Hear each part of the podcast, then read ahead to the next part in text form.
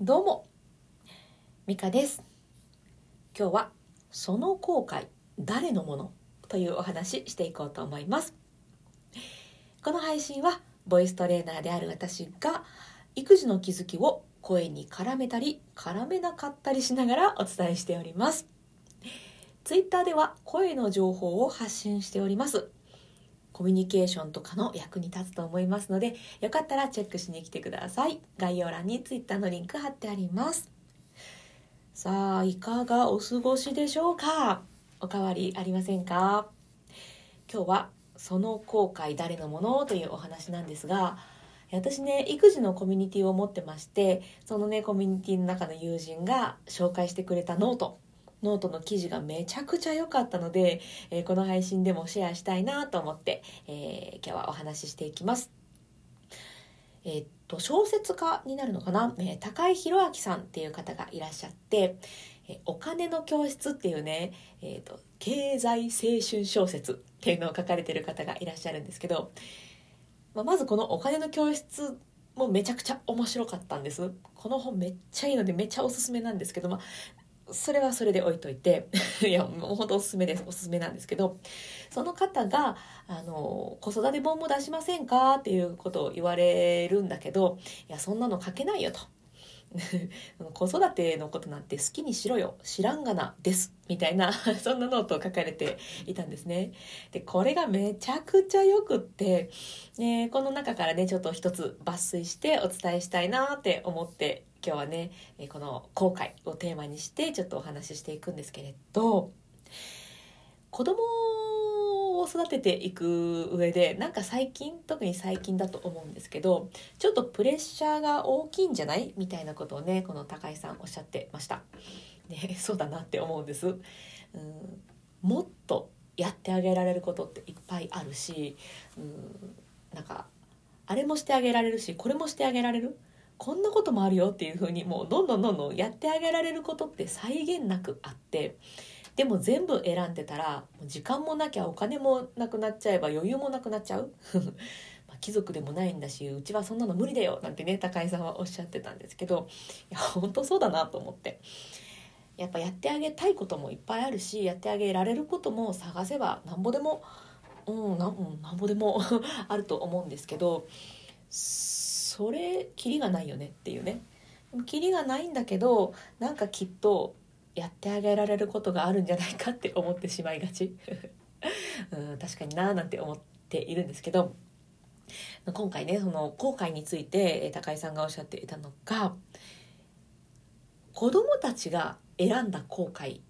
のお話されてたんですね、まあ、書かれてたんですけど。あの後悔って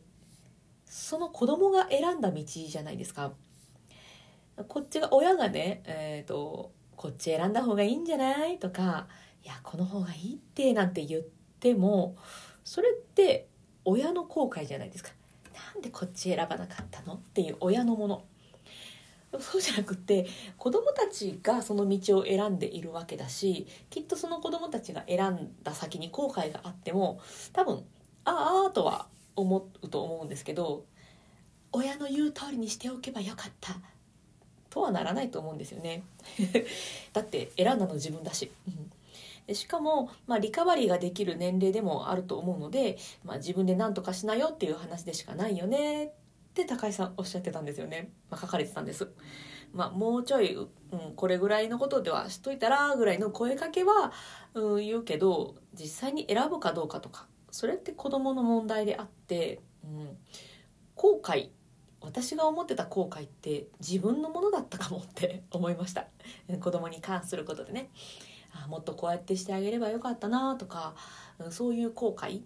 あこれいらないや って思えたんですよね。私自身のことを振り返ってもそうなんですけど、うん、親あまあ親が言う通りの道を私は歩んできていないのでちょっと後悔も何もって感じですけどそれはまあねあの茨の道だったかもしれないです。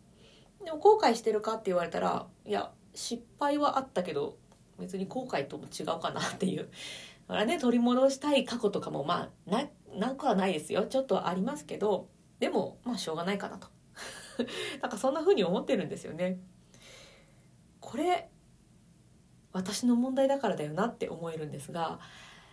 いまだにあのうちの母は言うんです。あの美香がね小さい時にピアノやりたいって言ったんだけどやってあげさやってあげさせられなかった？あげさあげなかったと。でもあの時にピアノやってあげてたらもしかして今もっと違うう人生になったかもしれないなとか思うのよね？って言うんですけどいやいいよって。全然いいですって思うんですよね。やりたかったら今からやるしみたいな感じで、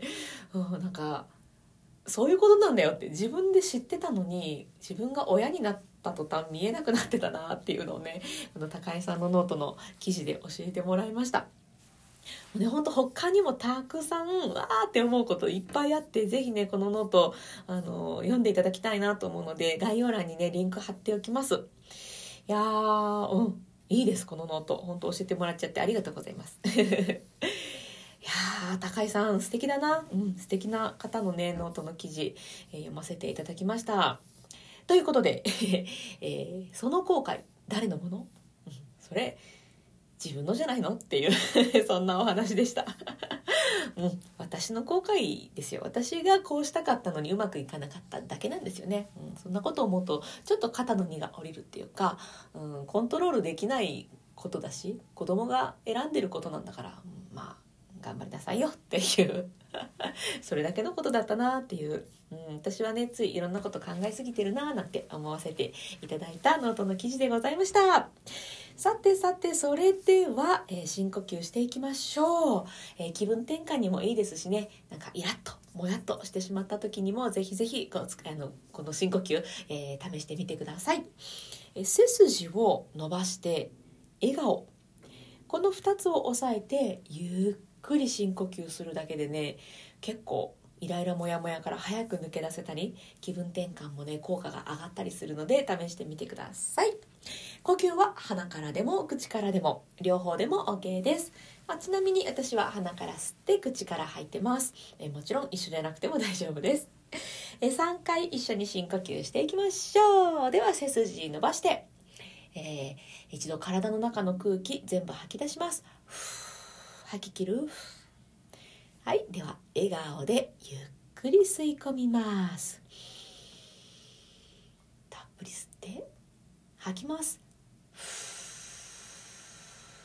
ふーっと体の力が抜ける。リラックスも感じてください。吐き切ります。はい吸って。背筋と笑顔キープです。吐きます。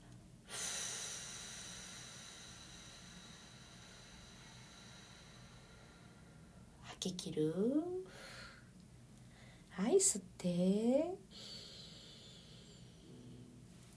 はい最後吐きましょう。吐き切って終わります。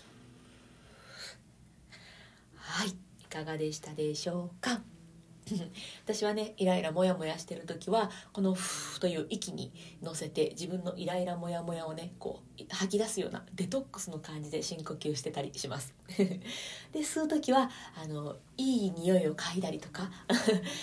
新しい綺麗な空気を体に取り込んで体の中をこう浄化するねんみたいな そんな気持ちで深呼吸してたりします。